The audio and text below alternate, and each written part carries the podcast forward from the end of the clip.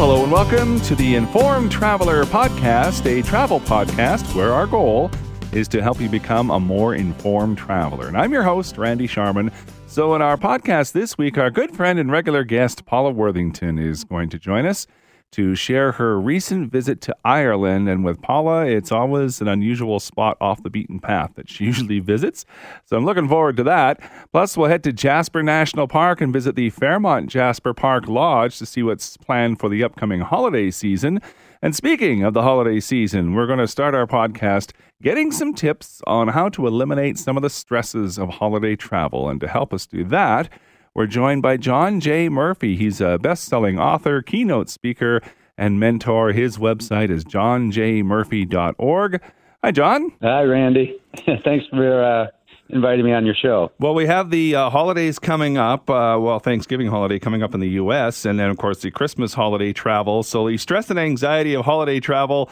Uh, what makes holiday travel more stressful than any other time of year? Yeah, well, you know, uh, it's the, the it's the congestion, it's the crowds, it's the long lines, it's the delays, it's the you know missed flights, it's the missed connections, it's um, you know even things like road rage, people just getting angry on the on the highway. You know when m- masses of people try to get together and travel, uh, it's a test of patience. Let's put it that way. So it's just more of everything more of everything and and a little more uh, or a lot more uncertainty. You know you, you're not really sure. You know a lot of people get into a routine and they've got a very you know a plan today and things like that. Well you know we make travel plans and then we have to pivot a lot so to speak. We have to improvise because things don't always work out as we have them planned.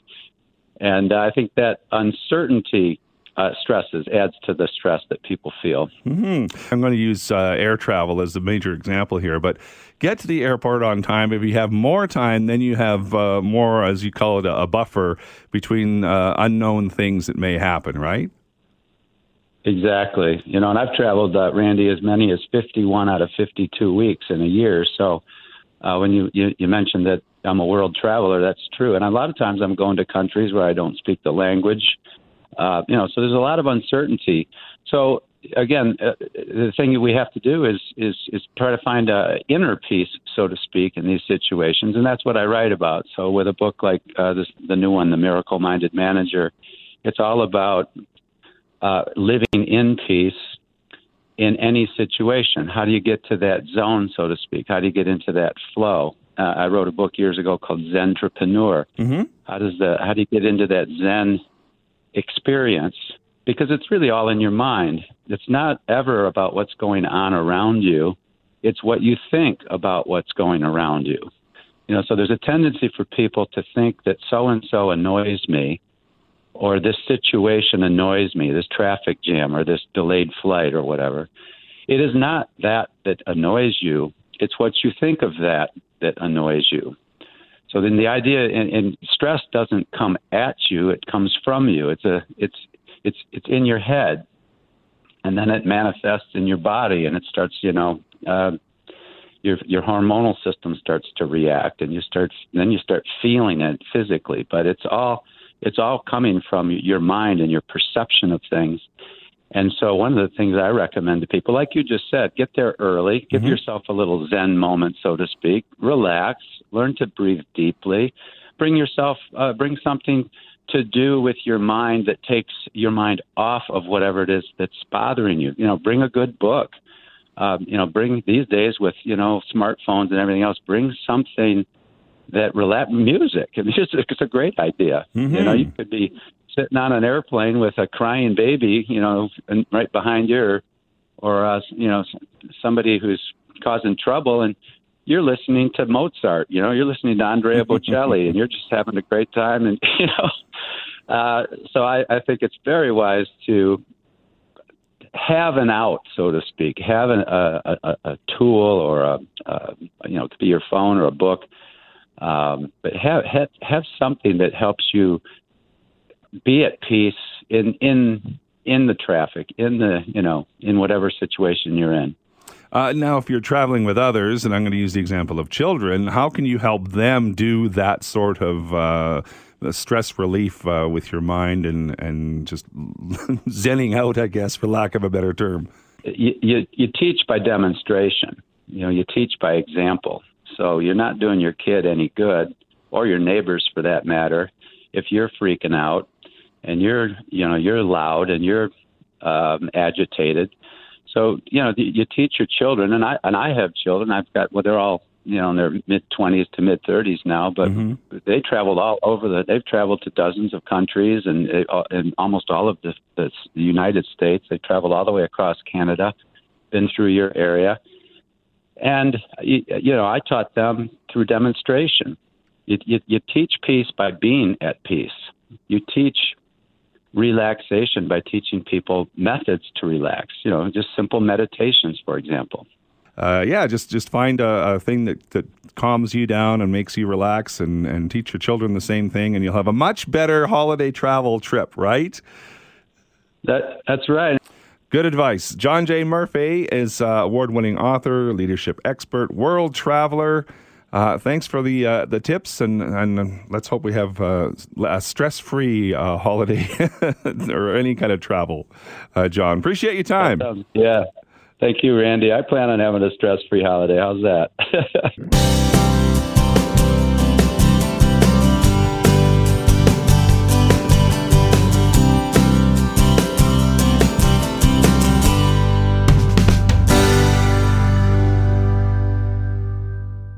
Well, the holiday season is coming up upon us, and to me, there is nothing better that gets you in the holiday spirit than spending a few days in the mountains with the snow and all the decorations. So, with that, I thought we'd check in with the folks from the Fairmont Jasper Park Lodge, located in the heart of Jasper National Park. And to tell us a bit more about what they have planned for the holidays, we're joined now by Stephanie Hamilton. She is the marketing director for the Fairmont Jasper Park Lodge. Hi, Stephanie. Hi, good morning. It's been a while since I've been to Jasper. I'm overdue. But uh, how has the year been so far? Over the summer, last spring? I know it's been a few months now, probably uh, since you've had the summer type weather. But it, yes, summer summer came and went really quickly. It, it seems to do that every year. But uh, we've actually had some really nice weather up until even right now. It's it's about five degrees in Jasper and no snow on the ground. So we are feeling very lucky about that. Uh, now, for the ski people, no snow isn't good news, but eventually it arrives, doesn't it? Well, the ski, the the snow is on the hill, so that's a good thing. We like it when it's up on the mountain in November and nice and warm down here. So Marmot Basin is open. It opened uh, up on November 8th, so uh, there is snow up on the hill, and people are already enjoying that. Excellent. Uh, now, just for those who may have never stayed at the uh, Fairmont Jasper Park Lodge, give me some particulars on the hotel itself, number of rooms, and those types of things. Sure. So um, I'm not sure if you're familiar with any of the other Fairmont properties, but each one, especially in the Canadian Rockies, are, are very different. They're very unique. So um, whereas a lot are, are big buildings or, you know, Banff is the castle, Jasper is, is different and unique in that it's spread out over 700 acres of property. So we have 446 guest rooms, including uh, uh, nine signature cabins, which are sprawling over beautiful grounds uh, in a UNESCO World Heritage Site, right on the shore of a beautiful green lake, Lac Beauvert. Nice. And you have uh, the option of different types of uh, accommodations, right? I'm just uh, looking on the website, the Fairmont.com websites, uh, cedar chalets, uh, signature cabins. Tell me some of the mm-hmm. differences that people can choose from. Yeah, so so they range anywhere from basically they're all spread out throughout the property, and they're individual uh, rooms, uh, cabins you could call them. Um, anywhere from our standard Fairmont room to our junior suites. We have uh, rooms with lake views. We have signature cabins, which are basically self contained almost like little condo cabins. So you can bring your entire family. They range anywhere from one bedroom all the way up to eight bedrooms. They can sleep up to 16 people. Nice. And those have, yeah, they have their own kitchens, they have their own patios, uh, fireplaces, uh, just a nice space that you can call your own while you're here. So okay. now, uh, what are some of the amenities that uh, your guests can enjoy while staying there? Uh, we have a lot of things for our guests to do, so it really varies depending on the season you're here. So, um, of course, in the summer there are things like canoeing and kayaking on the lake, paddleboarding, mountain biking. We have stables on property, so you can go horseback riding. Um, and then in the winter, we change over to all the snowy adventures. So snowshoeing, cross country skiing. One of my favorite things to do here in the winter is skating on Lake Mildred. So that's right on property. We have skate rentals. So you can grab a pair of skates, head over to the lake. You're surrounded by mountains, and it's absolutely beautiful. Oh, I guess it's got to be uh, gorgeous. There's nothing. I always say there's nothing better than uh, wintertime in the mountains, and especially uh, the holiday season in the mountains. So let's talk a little bit about that. What are some of the uh, events that you have uh, coming up for that? Yeah, we're gearing up for Christmas. We've already got um, decorations up all over the hotel. Um, not sure if you know this, but we actually kick off Christmas and the festive season with an event on the first two weeks of November called Christmas in November. Mm-hmm. Um, so we've got over 10 days, about 1,800 guests that come through. There are Food Network celebrity chefs that are here and everybody is eating and drinking and mingling and learning tips and tricks for the holidays. So it's a ton of fun. So we've had Christmas in, in at the lodge since uh, the beginning of November. So we're we're well into the spirit. Mm-hmm. Um, as we move into the Christmas season, uh, we we offer our guests um, all sorts of things like visits from Santa, uh, Christmas carols tree lighting ceremony. Uh, e- each of our guest room actually comes with a little tree that you can decorate, so you don't feel like you're missing that out at home. You can oh, cool! Yeah, as a family, decorate your tree together. Nice. And now, uh, obviously, uh, New Year's is another big uh, event that's coming up. If people are looking to, to get away for that, what uh, kind of things are planned for uh, New Year's? Uh, we have a couple of options for New Year's. So um, we do kind of a, a huge party in the Beauvert Ballroom. So that's our biggest dining area that we have, and we have everyone in there enjoying a beautiful buffet dinner throughout the night. Um, and then there's a midnight countdown celebration that happens in the Great Hall where everybody counts down, families, couples, children, everybody's there. Um, we also have a private adult only section where we have people in the Moose's Nook, which is our chop house, and it's a more high end uh, five course fine dining experience for everybody. Very nice. Now, what about the town itself? Uh, again, like I haven't been there for a while. Uh, I imagine the hotels and everyone all gets together during the holiday season and, and kind of celebrates together, don't they? I think so. Um, it, Christmas is it's just a really nice feel in the town of Jasper. It's it's a very cozy town. So there's lights everywhere, um, and especially when the, the snow falls, and we usually do get a nice dump of snow just before Christmas. So it's always just it gives you that that good festive feeling. Mm-hmm. Uh, we didn't talk about food. Uh, you touched on it during uh, some of the uh, celebrations you have and the events having. But in in general, what are some of the uh, different experiences people could enjoy uh, on site? we have a few different restaurant options. So, um, our, as I mentioned before, our Nook Chop House, the Moose's Nook, is our kind of fine finer dining area that we have focusing on uh, Canadian cuisine, a lot of Alberta beef. If you like steak, that is the place for you to go when you're on site, definitely. Um, we have Orso uh, restaurant, which is our Italian, Northern Italian restaurant. That's open mainly in the summer. In the winter, we do open it for breakfast. So beautiful buffet breakfast, and the, the scene in this restaurant is absolutely gorgeous. You're overlooking Lac Beauvert, huge windows tables all next to the window, so it's a really, really lovely experience. Mm-hmm. Um, our Emerald Lounge is probably the most popular um, for people to come into, for locals and guests. So uh, beautiful cocktails, snacks. Uh, it's lovely. Again, looking looking over out the windows at Lac Beauvert. We'd be remiss if we didn't talk about the spa. After a day of skiing, it would be great to go and relax in a spa.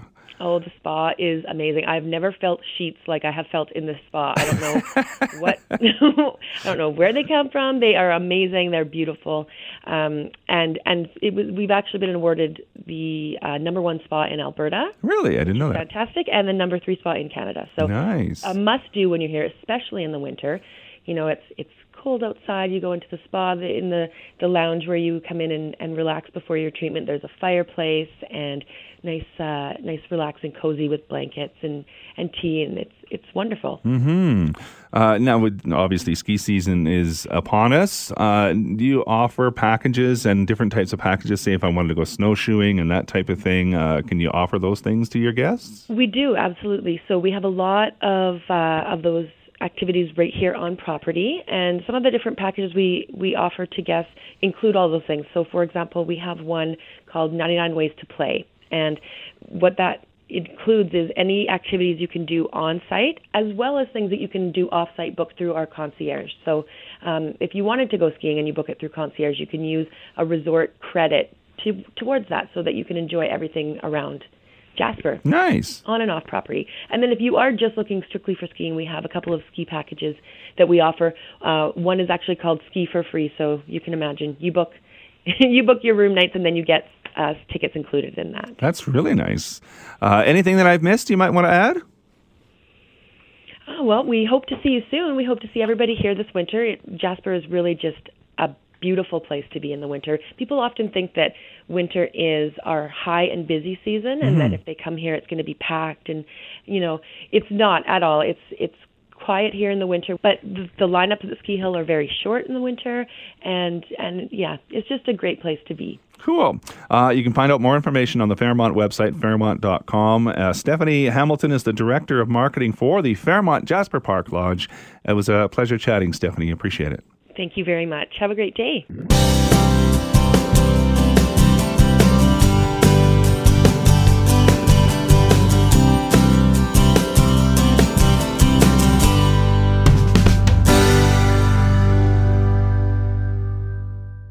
Well, every once in a while, we like to have our good friend, travel writer, and blogger Paula Worthington join us to share her latest travel experiences.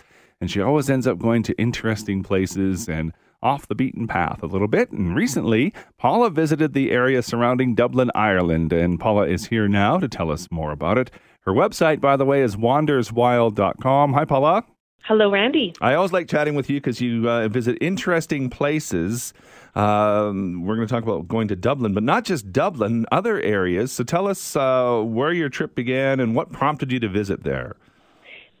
So I was back in Ireland again. I think we talked a little bit about Ireland last year, mm. but I was there this year in a county just north of Dublin called County Meath, which many people don't know is actually the home birthplace of Halloween. Interesting. How do they get that title? well, uh, you know, the Irish have a lot of great titles, but um, but a lot of people don't know is Halloween was the concept of Halloween, which has obviously changed today, mm. but it was really started by the ancient Celts about 2,000 years ago. And at the time, they used to have a fire celebration, which happened around the end of October, which was about halfway between the fall equinox and the winter solstice. So the harvest season was over, so that's great. You can celebrate a little bit. And for them, it, they were on a different calendar. So October 31st was actually the end of the year for them. So it was a New Year's celebration ah, as well. Uh-huh. They believed that uh, at that time of year, as you're heading into the new year, the veil between the world of the living and the dead was sort of raised a little bit, and there was some movement back and forth. So um, a lot of traditions came out of um, this festival, which they call Samhain, and it's it's spelled not like it sounds in in our with our accent. It's spelled S A M H A I N, um, and that was their traditional festival. And and one of the traditions was the um, the people were always a little suspicious, you know, if they had to leave their their dwelling at night during this time. So they would don a costume so that if the spirits were wandering around and saw them, they would just think that it was another spirit really? wandering by. so you can see how that has uh, has made its way through the centuries. Yeah. And a lot of those traditions uh, um, came over actually when a lot of the Irish immigrated to North America in the 1800s during the potato famine. Um, some of these traditions came with them. So that's why we have the Irish to thank for Halloween. Interesting. But, yeah. So, um, you know, more than that, they've they've actually really brought it to life. So I had the chance to take part in the first ever Púca Festival, which is a festival that's put on um, with three small towns that are just north of Dublin that that are really in in the area. You know, that there's a hill uh, called the Hill of Ward, which is where the very first fire was lit and, and where they would have this New Year celebration 2,000 years ago. So these towns really come to life now at this time of year, and there's all kinds of culinary feasts you can take part in because there's so many great farms in the area.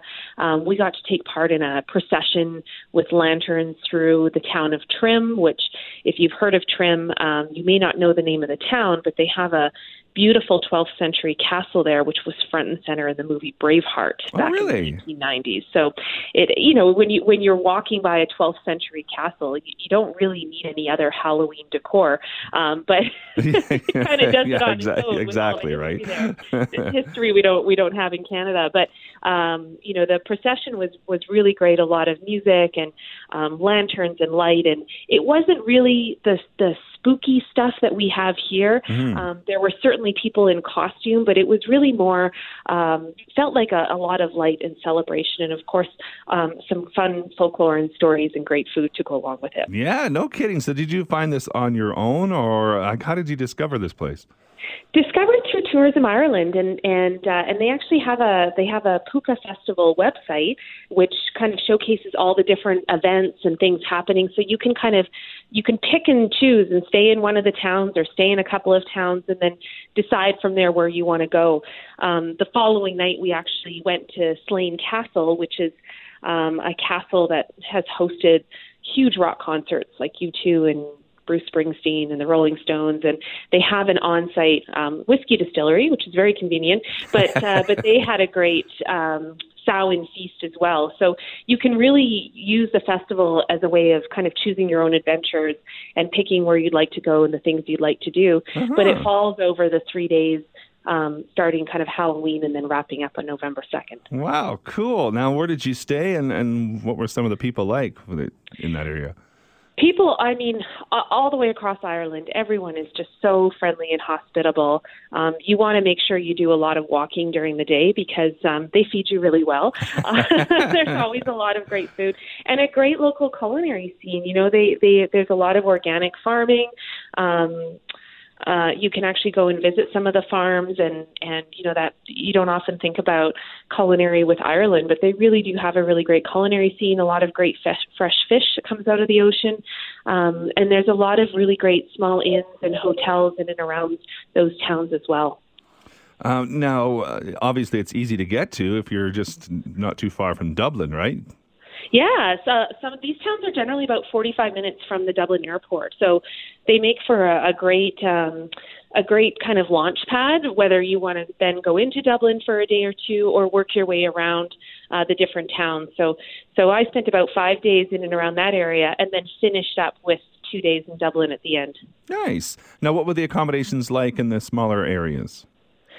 They were fantastic. Uh, we stayed at one hotel, you know, which is new by Irish standards, but it but it used to be a school, and it's been there since 1867. So there's a lot of, if you like, kind of the historic inns. Um, 14, 16, 18 room type of hotels. They all have breakfast included. You can have your full Irish breakfast in the morning. Um, then, then this is a, a great area to go and explore. What's an Irish breakfast, by the way? what well, entails it's, an a- Irish it- breakfast? pota- well, potatoes, of course. Uh, there's usually some blood pudding in there, uh, eggs. Uh, it's very hearty. It gets you through the whole day. and now, what were like you talked about some of the general things, but what are some of the things that really stood out for you that kind of just of wow, I didn't know that, or or wowed you? Well, just the the incredible history in the whole area. There's a, a place called Newgrange, which is in that same county, right, you know, within a few minutes of the other towns I was talking about, and it has these huge mounds that um, have these tombs inside of them, and um, you can go and explore and around, and you, you have to go on a tour, but it's it's easy to get on a tour. You can show up, and they take you to these sites, and these mounds are absolutely massive, upwards of you know 90 meters wide, and they're 5,000 years old, so they're wow. older than the older than the pyramids, older than Stonehenge, um, but much less known. So you get to really learn and experience um, a lot of history that goes, you know, goes back to before the Egyptians, and then of course when you think of these roots of Halloween going back 2,000 years, and then there were some battles that were fought in the area. The Battle of the Boyne was in the 1600s, so um, they kind of say that that all of Ireland really started in this county, in County Meath, just north of Dublin. Interesting. Uh, and now, obviously, if you're not going to visit there during Halloween, you're uh, there's lots of other history that you're talking about that you can explore and and uh, learn about, right? Definitely. There's lots to see. Um, you know, the towns themselves. If you get to go and you know in Trim, you get to go and have a tour of a 12th century castle. That's not the kind of thing you get to do in Canada very often. So know, yeah. Um, yeah, it's there. It's really great, and the people are um, really interested, and, and they really want to share their history and share their story. Um, so there's always there's plenty to see at any time of year. Mm-hmm. Uh, anything that I missed that you want to add? Um, just want to chat quickly about Dublin. Uh, I did spend, you know, a lot of people do fly in and out to Dublin, and and it is a fantastic city. Um, I had I had been there before, so I've I've done the Guinness tour and I've done Trinity College, and so this time I I found a couple of of other cool little places, uh, which I'll quickly mention. Mm-hmm. One is Marsh's Library, which is near St. Patrick's Cathedral. And for those who have maybe visited the long room at Trinity College and seen all the thousands of books, this is a much smaller library, but it's actually from the 1700s. And the books are on the shelves in the same place the 1700s. Wow. And, um, they had a great Halloween exhibit because it's the library where Bram Stoker used to read when really? he was young. So uh, they had some books on display that, that, that he had loaned out back in the day. And so who knows if that inspired some some of his great writing, but I'm sure there was there was some link back to it. And the other one, you know, I find sometimes when I'm traveling, I I love museums, but you, you know, you can hit a you can hit your fill after a while. and I found a place called the Little Museum of Dublin, and it's in a it's in an old Georgian house. Um, it's all artifacts that have been donated by Dubliners. So things that people found, whether it's artifacts or products or posters, and you work your way through rooms with a guide. It takes you less than an hour. It's about a 45 minute tour. And they just show you and tell stories about all of these things that come from different decades. And they really tell the story about the history of Dublin. And it's just a fantastic place. Uh, it really gives you a, a, a nice overview of Dublin. It's small groups. Um, and I just can't say enough about the quality of, of the information and the guides. And it's a great stop off, especially if you've just arrived into Dublin, just arrived into Ireland, and you want to get that that quick lowdown on on history and and some interesting stories about it too. Cool. Well, you can find out more on Paula's website, wanderswild.com, the Irish roots of Halloween, and Paula Worthington, uh, travel writer and blogger. Uh, always a pleasure to chat, Paula. Thank you. Thanks so much. And that is this week's Informed Traveler podcast. I want to thank you for listening. If you like what you hear, take a minute, rate the show, leave us a review, and tell a friend about the podcast. And if you want to drop me a line, my email address is randy at theinformedtraveler.ca. You can also like us on Facebook at facebook.com slash informedtraveler, or you can follow me on Twitter at informedtraveler.